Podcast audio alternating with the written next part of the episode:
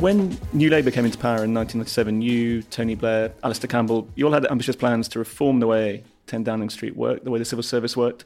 So, do you have some sympathy with what Dominic Cummings was trying to do? Yes, I do have some sympathy with the need for uh, reform of the civil service. I mean, I was a civil servant for 16 years before I went to work for Tony Blair uh, in opposition in the Labour Party, and I did see in that time the need for some fairly radical change. Um, the problem I have with the approach that Dominic Cummings is taking is it more likely to be counterproductive. Already, the things he was saying have been rowed back by other spokesmen from government um, and trying to make it about weirdos um, rather than about serious change in the civil service is actually probably counterproductive. His own time in the Department of Education was not notable for his success in persuading the civil service to, to change. And the thing about the civil service is uh, you need to persuade them to change because they are the vehicle for delivery of the changes that you want in public services. So simply attacking them doesn't achieve that much. And in fact, in the end, I think probably what Tony said about scars on my back uh, in change the civil service wasn't the best way to do it. If you want uh, GPs to change the way they do things, attacking them is not the best way to do it. You do need to take some steps to make them change the way they do things, but attacking them is not the best way to do it. And how much of a difference can one man at the centre make, whatever their ideas and energy? Only a limited amount. I mean, uh, I understand that Boris Johnson believes in the great man theory of history. And again, I have some sympathy with that, but actually, you, the thing I discovered when you go to number 10 Downing Street is how little power you have. There's a myth in British government that number 10 is sort of all powerful. On the contrary, you have very few civil servants, you have no budgets to speak of. So everything you do is by persuasion. You have to persuade your cabinet colleagues, and obviously that's much stronger when you won a, a big electoral victory. Uh, but you also have to persuade the civil servants to do it. Um, civil servants have often been working on problems for uh, many decades. They know why all the solutions that have been tried in the past don't work. And it is their job to warn you of the elephant traps you will fall into. But you also have to persuade them that you have made a decision, and although this particular approach didn't work in the past, you're going to try it in a new form and persuade them to go ahead and do it, not to have passive resistance.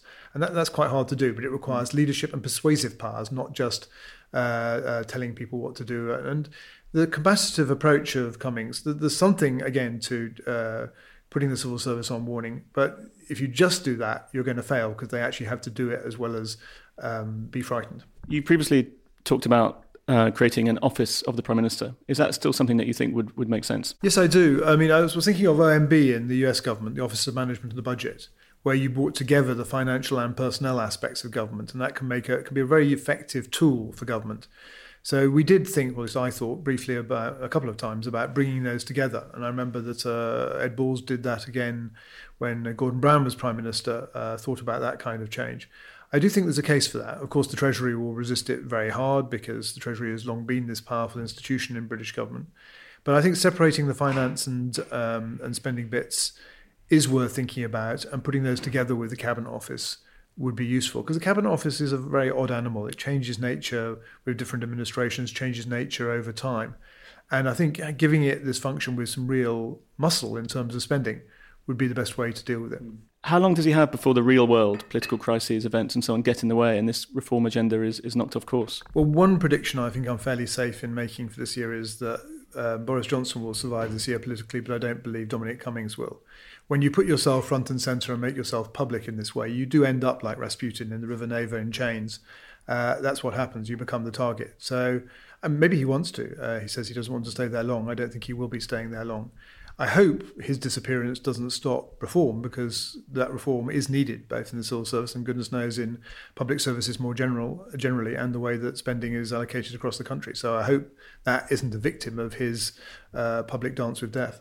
Do you have any sense if he's if Boris Johnson is as passionate about this agenda? I have no evidence that Boris Johnson is passionate about any of these agendas he, because the objective clearly is to keep him away from the microphone and keep him saying anything. It's extraordinary he said nothing on Iran. It's extraordinary the way they ran the election campaign.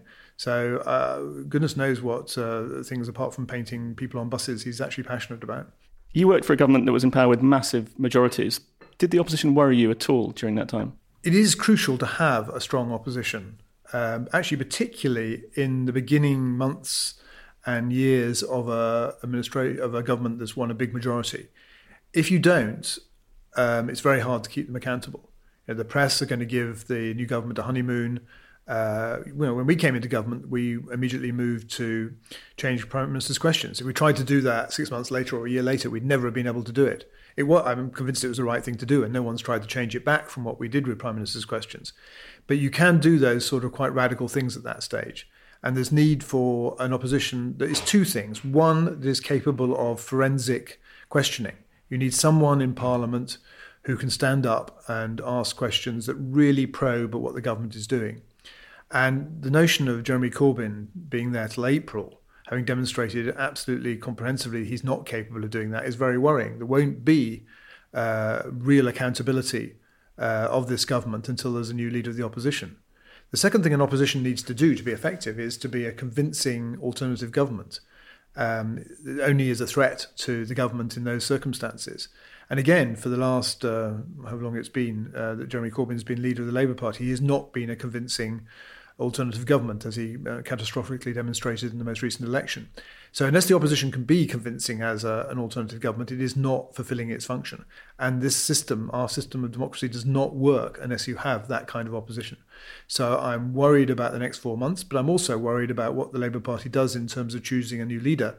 If it doesn't produce someone who is um, capable of winning an election, if it doesn't produce someone who's capable of holding the government to account, we're going to be in quite big trouble. Do you think this will be a one-term government? I mean, depending on whether Labour follows the prescriptions you set out, is, is there still a, still a way that it could win after five years? It's certainly possible uh, that Boris Johnson uh, could not win a second election. Um, the, the voters in the North and the Midlands, who he's won over, the new voters, the nationalist voters, have said they're lending their votes to him, and I think he's correct when he observes that. So that uh, those votes could certainly disappear. If you had a convincing leader uh, of the opposition who was patriotic, who was um, had a, a program that people genuinely thought addressed their concerns, then yes, he could be uh, quite vulnerable because he's trying to do the splits between an old Conservative Party that was based in the southeast and uh, the rural areas, uh, based around a Thatcherite agenda, to a new sort of nationalist party where he's trying to base himself on promises uh, from Brexit that are going to be very hard to deliver. So he's certainly going to be vulnerable in four years' time when the election happens. Uh, but th- whether he'll be beaten or not will depend entirely on whether the opposition presents a credible candidate. And from what you've seen so far of the, be- the beginnings of the race to succeed Jeremy Corbyn, do you sort of sense that introspection, that deep thinking that's required is, is underway? Well, I kind of feel that if uh, the review is going to be headed by Ed Miliband, you have to ask yourself what the problem is you're trying to address. But the um, no, I don't honestly think there's been a proper debate about why. I mean, lots of excuses have been presented about why Labour lost, rather than a proper soul searching about why why it's lost and the sort of candidates that can replace them. There are good candidates in the race, so that's possible. But I fear that unless people are honest about why Labour lost, why it hasn't been a convincing opposition, then we'll end up with another bad leader. The last election campaign saw a lot of criticism of the Conservative Lib Dem coalition and a refusal from the Lib Dems and Labour to, to work together. But can political parties work together? I mean, is that something you, you, regret not working more with the Lib Dems after 1997? Yeah, I think in many ways that was a tragic loss uh, in 97. You know, we'd done a lot of work secretly with Paddy Ashdown before the election in 97 about uh, working together in government. And I remember very much the phone call that Tony had with uh, Paddy uh, as election results were coming in from uh, Sedgefield. And both of them really uh, walked away from what they'd uh, not agreed so much, but, but had been close to agreeing before the election of working together and building that progressive majority that could have made politics in this country different. Because if you have progressive forces together, it's then Labour governments don't become punctuation points between long periods of conservative rule. They become uh, a more balanced system. So, and I understand why both of them walked away. Paddy was afraid of the big um, Labour majority. Tony wasn't sure he could persuade um, his colleagues, particularly John Prescott, to uh, have that kind of coalition with the Liberals when we'd won such a big victory and didn't need it. But actually, that was the right time to do it when we had a big majority rather than when we were desperate in the form of Gordon Brown trying to form a coalition with the Liberals. So I think that was a big lost opportunity. We tried to work on it after 97. You'll remember the joint committees and uh, Roy Jenkins's work, but I kind of think it was too late by then. If we could have done it on that day in May in um, 97, I think our history would be very different. And I think unless we can get back to that kind of centrist political force, bringing together all progressive uh, voters in Britain, it's going to be very hard to uh, win an election and keep a long period of, of that kind of government.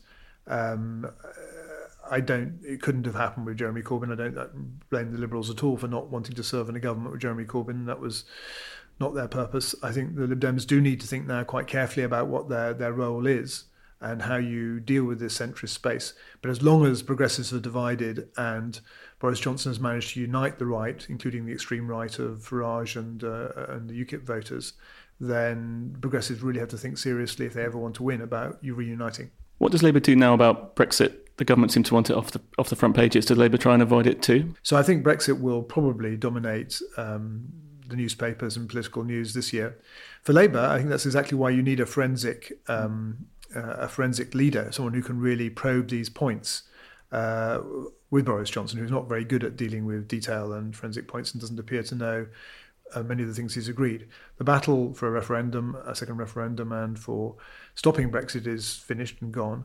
But that doesn't mean to say the battle on Europe is over. We've still got this debate about what kind of Brexit we're going to have. It's a completely blank page. We can end up with a Canada free trade minus, or we can end up with something that's much closer with a level playing field. And I think the job of the Labour Party will be to be arguing, trying to force his hand, trying to make coalitions with others, including in Scotland and the Lib Dems, to try and push the government towards a much closer relationship with Europe so that we don't end up as far out as I fear we do risk at the moment. You mentioned Northern Ireland. You obviously played a massive role in the Northern Irish peace process. How worried are you at the moment about what Brexit could mean for Ireland? Well, very worried. I mean, the good news is that Boris Johnson abandoned what he was originally proposing to do, which was to put a border between Northern Ireland and the rest of the Republic. That would have been a disaster for the Good Friday Agreement uh, and a disaster for nationalist and um, uh, Republican uh, people in Northern Ireland. So I'm glad that's gone. But what he's done is he's replaced it with something different, which is a border between Northern Ireland and the rest of the United Kingdom. And it's no good him denying that that's what he's done. He's absolutely what he's done, and it's going to create significant problems. It creates economic problems for the small businesses in Northern Ireland to export to the UK. But the real problem is a different one. It's an identity and political one. The conflict in Northern Ireland was about identity. It was about people who wanted to be British, people who wanted to be Irish, living in the same space. We managed to come up with a solution in the Good Friday Agreement that allowed them to be either. Now we're going to have the situation where Northern Ireland sits as part of Ireland, United Ireland economically. There will be, in economic terms, effectively, there'll be one island and all the rules will apply. Uh, the people of Northern Ireland will have very little say in those rules because they are not represented in Dublin. And the people will increasingly, I think, turn to the thought of a political United Ireland to go with the economic United Ireland. You've already seen that with the Catholic population in Northern Ireland. The reason there hasn't been a border poll is uh, despite demographic change that's leading to a, a, Catholic majority in Northern Ireland, I think we're quite close to getting there now. About a third of Catholic voters have traditionally uh, supported remaining in the United Kingdom. Because of Brexit, that's gone down to about 10% of those voters. So there's still 10% of Catholics who think it's better to remain in the United Kingdom. That, once they're living in a united Ireland in economic terms, is likely to go down further. And then you're going to get very close to 50 50. And you'll then start also seeing unionists, particularly middle class unionists, business unionists, who see the disparity in GDP per head between the Republic of Ireland and Northern Ireland, which is astonishing. I believe it to be something like two to one. Uh, given where I started dealing with Northern Ireland, when it was the Republic that was the poor cousin and the North didn't want to join it as a strong industrial base. Um, that transformation is, is, is crucial, and I think all of these push factors will not inexorably lead to uh, a united Ireland, but over the next decade, unless something changes, will make it really quite likely. And if we have a border poll, and the Secretary of State has to have a border poll under the Good Friday Agreement if opinion polls show we're getting to 50 50, uh, I think the danger is we end up with a sort of 52 48 as on Brexit, but on uh, United Ireland. And if you have 52% wanting to join United Ireland, we will have to then implement that. Mm. But how do you do that with 48% of the population who don't want to join United Ireland? How do you represent their minority status inside a Catholic country? That could become very, very messy indeed. And people forget that the saga, you can choose where the Northern Ireland saga began, but it certainly didn't begin with the Post Office in 1916. It began with the UVF in 1913 and the mutiny of British forces. That's what led to a separate Northern Ireland, and that's what we'll be back to uh, if Boris Johnson pursues this path. Do you think the United Kingdom will survive Brexit? I think there's a very real risk. I think, uh, and you, you, can, and it's not necessarily um, contrary to what the people who elected uh, Boris Johnson, leader of the Tory party, wanted. The opinion polls of Tory party members showed they were prepared to sacrifice Northern Ireland and Scotland in order to get Brexit. Which is an extraordinary thing for a traditionally unionist party, but that's what they think. In Northern Ireland, I think there is a real prospect. I don't, it's by no means certain, and uh, all sorts of things could change, but there's a possibility that we will end up with, United Ireland over that period. And I think it's also probable uh, that the support for independence in Scotland will grow. And Boris Johnson is legally in the right in his ability to refuse to have a referendum uh, in Scotland.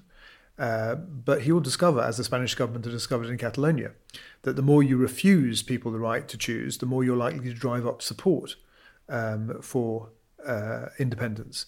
So, in a way, um, he's helping uh, the SNP uh, by saying no to a referendum because then the Scottish National Party doesn't have to hold such a referendum, doesn't have to win it. It can actually just ratchet up support. Uh, and that, in the end, will be very hard to resist as a democratic country where in Northern Ireland the whole agreement was based on consent, the, what we achieved was the acceptance by the IRA and by Republicans and by the Republic of Ireland that Northern Ireland had to be ruled by the consent of its majority, and the majority wanted to remain a United Kingdom, and we would change that if the majority changed their view. I don't see how we can have that view for Northern Ireland and say if a majority in Scotland want to be independent, we're going to say no. Uh, if we try and do that, we really will find ourselves back in the 1960s in, in, real trouble in Scotland. So I don't think that's sustainable over a long period of time. So I think that what Boris Johnson is doing will build up support for independence. And if he goes for a really hard Brexit too, uh, that will have the effect of uh, increasing demand in Scotland for uh, independence. And we won't in the long term be able to stand out against that because we are a country based on democracy and consent. So over the next 10 years, I think there is the real possibility of the United Kingdom uh, disappearing. It's not inevitable, it, it's not certain to happen, but there's that real possibility. One question on just your, your thoughts in a moment on the situation in Iran, how worried you are, and, and the consequences, knock on effects in the Middle East and, and Iraq. I am worried about the situation in Iran. I'm not worried about suddenly tipping into the Third World War. I don't think that's what's going to happen. But there's a problem if you take individual steps without uh, thinking through the consequences and um, what the um, what your overall strategy is, and I fear that's what happened with President Trump. You know, as you know, in the British Civil Service, there's a process called Archbishop of Canterbury (ABC). You're told to put forward three proposals, and you put forward one person who's completely mad, and another who's ideologically opposed to you, and then the third candidate you want the Prime Minister to choose as Archbishop of Canterbury. And clearly, the Pentagon has been putting up proposals to President Obama and then to President Trump, which had at one extreme doing nothing on Iran, and the other extreme killing um, uh, the head of the Quds Force. And um, uh, to their amazement, the uh, president actually chose one of the options that had been on the table for ages but been dismissed by people for obvious reasons.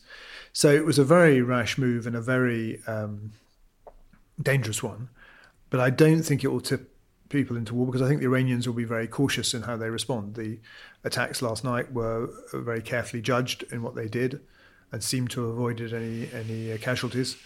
Uh, I think for Trump, the red line will be appears to be certainly in the case of Afghanistan, American ca- casualties. So if they do kill American soldiers or contractors, that will be a problem. Um, but what worries me is that all of this actually, far from making it easier to get to a settlement on Iran, probably makes it harder. There are contrarians in Washington who argue, uh, even coming from non Republican ranks, that by taking a tough gesture like this, you might make negotiations more likely. I'm, I'm not convinced about that because Iran has politics too. It may not be a democracy, but it's a very pluralistic system. And any leader at the moment who proposed making concessions to the United States uh, would find time very, very rough indeed. So I think the danger of this is to say not a new world war, but making eventual negotiations to de-escalate the situation much more difficult. Uh, hopefully, we'll get to them in due course, but uh, this may now take more time and more lives lost. What is it like for a new prime minister being faced by an international crisis like this so early on in their premiership? It's difficult for a prime minister, new prime minister to get to grips with a foreign policy agenda, with how to lead on foreign policy. Now, of course, there's a big difference between Boris Johnson and Tony Blair. Tony Blair had never been in government, uh, knew very little about foreign policy. So when he came in, it was uh, a, a, very rapid learning exercise for him. Um, but what strikes me in the difference is uh, the strange absence of leadership that Boris Johnson offered on Iran, having become prime minister he didn't come back from his holidays in Mustique when the crisis kicked off. He was completely absent from setting out a line on um, uh, what Britain wanted out of this crisis or what Britain thought. He signed up for a joint statement with the French uh, and uh, Germans in his name, which didn't mention the Americans at all or say anything about American action apart from really condemning it. And then he put out his own personal statement, which was a bit more friendly to the Americans.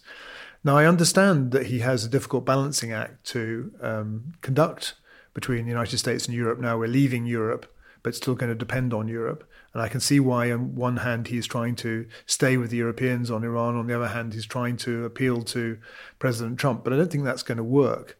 Uh, and I think this was going to be the crisis of our foreign policy going forward. Our foreign policy since the war has broadly been built on being part of Europe and having a strong transatlantic relationship.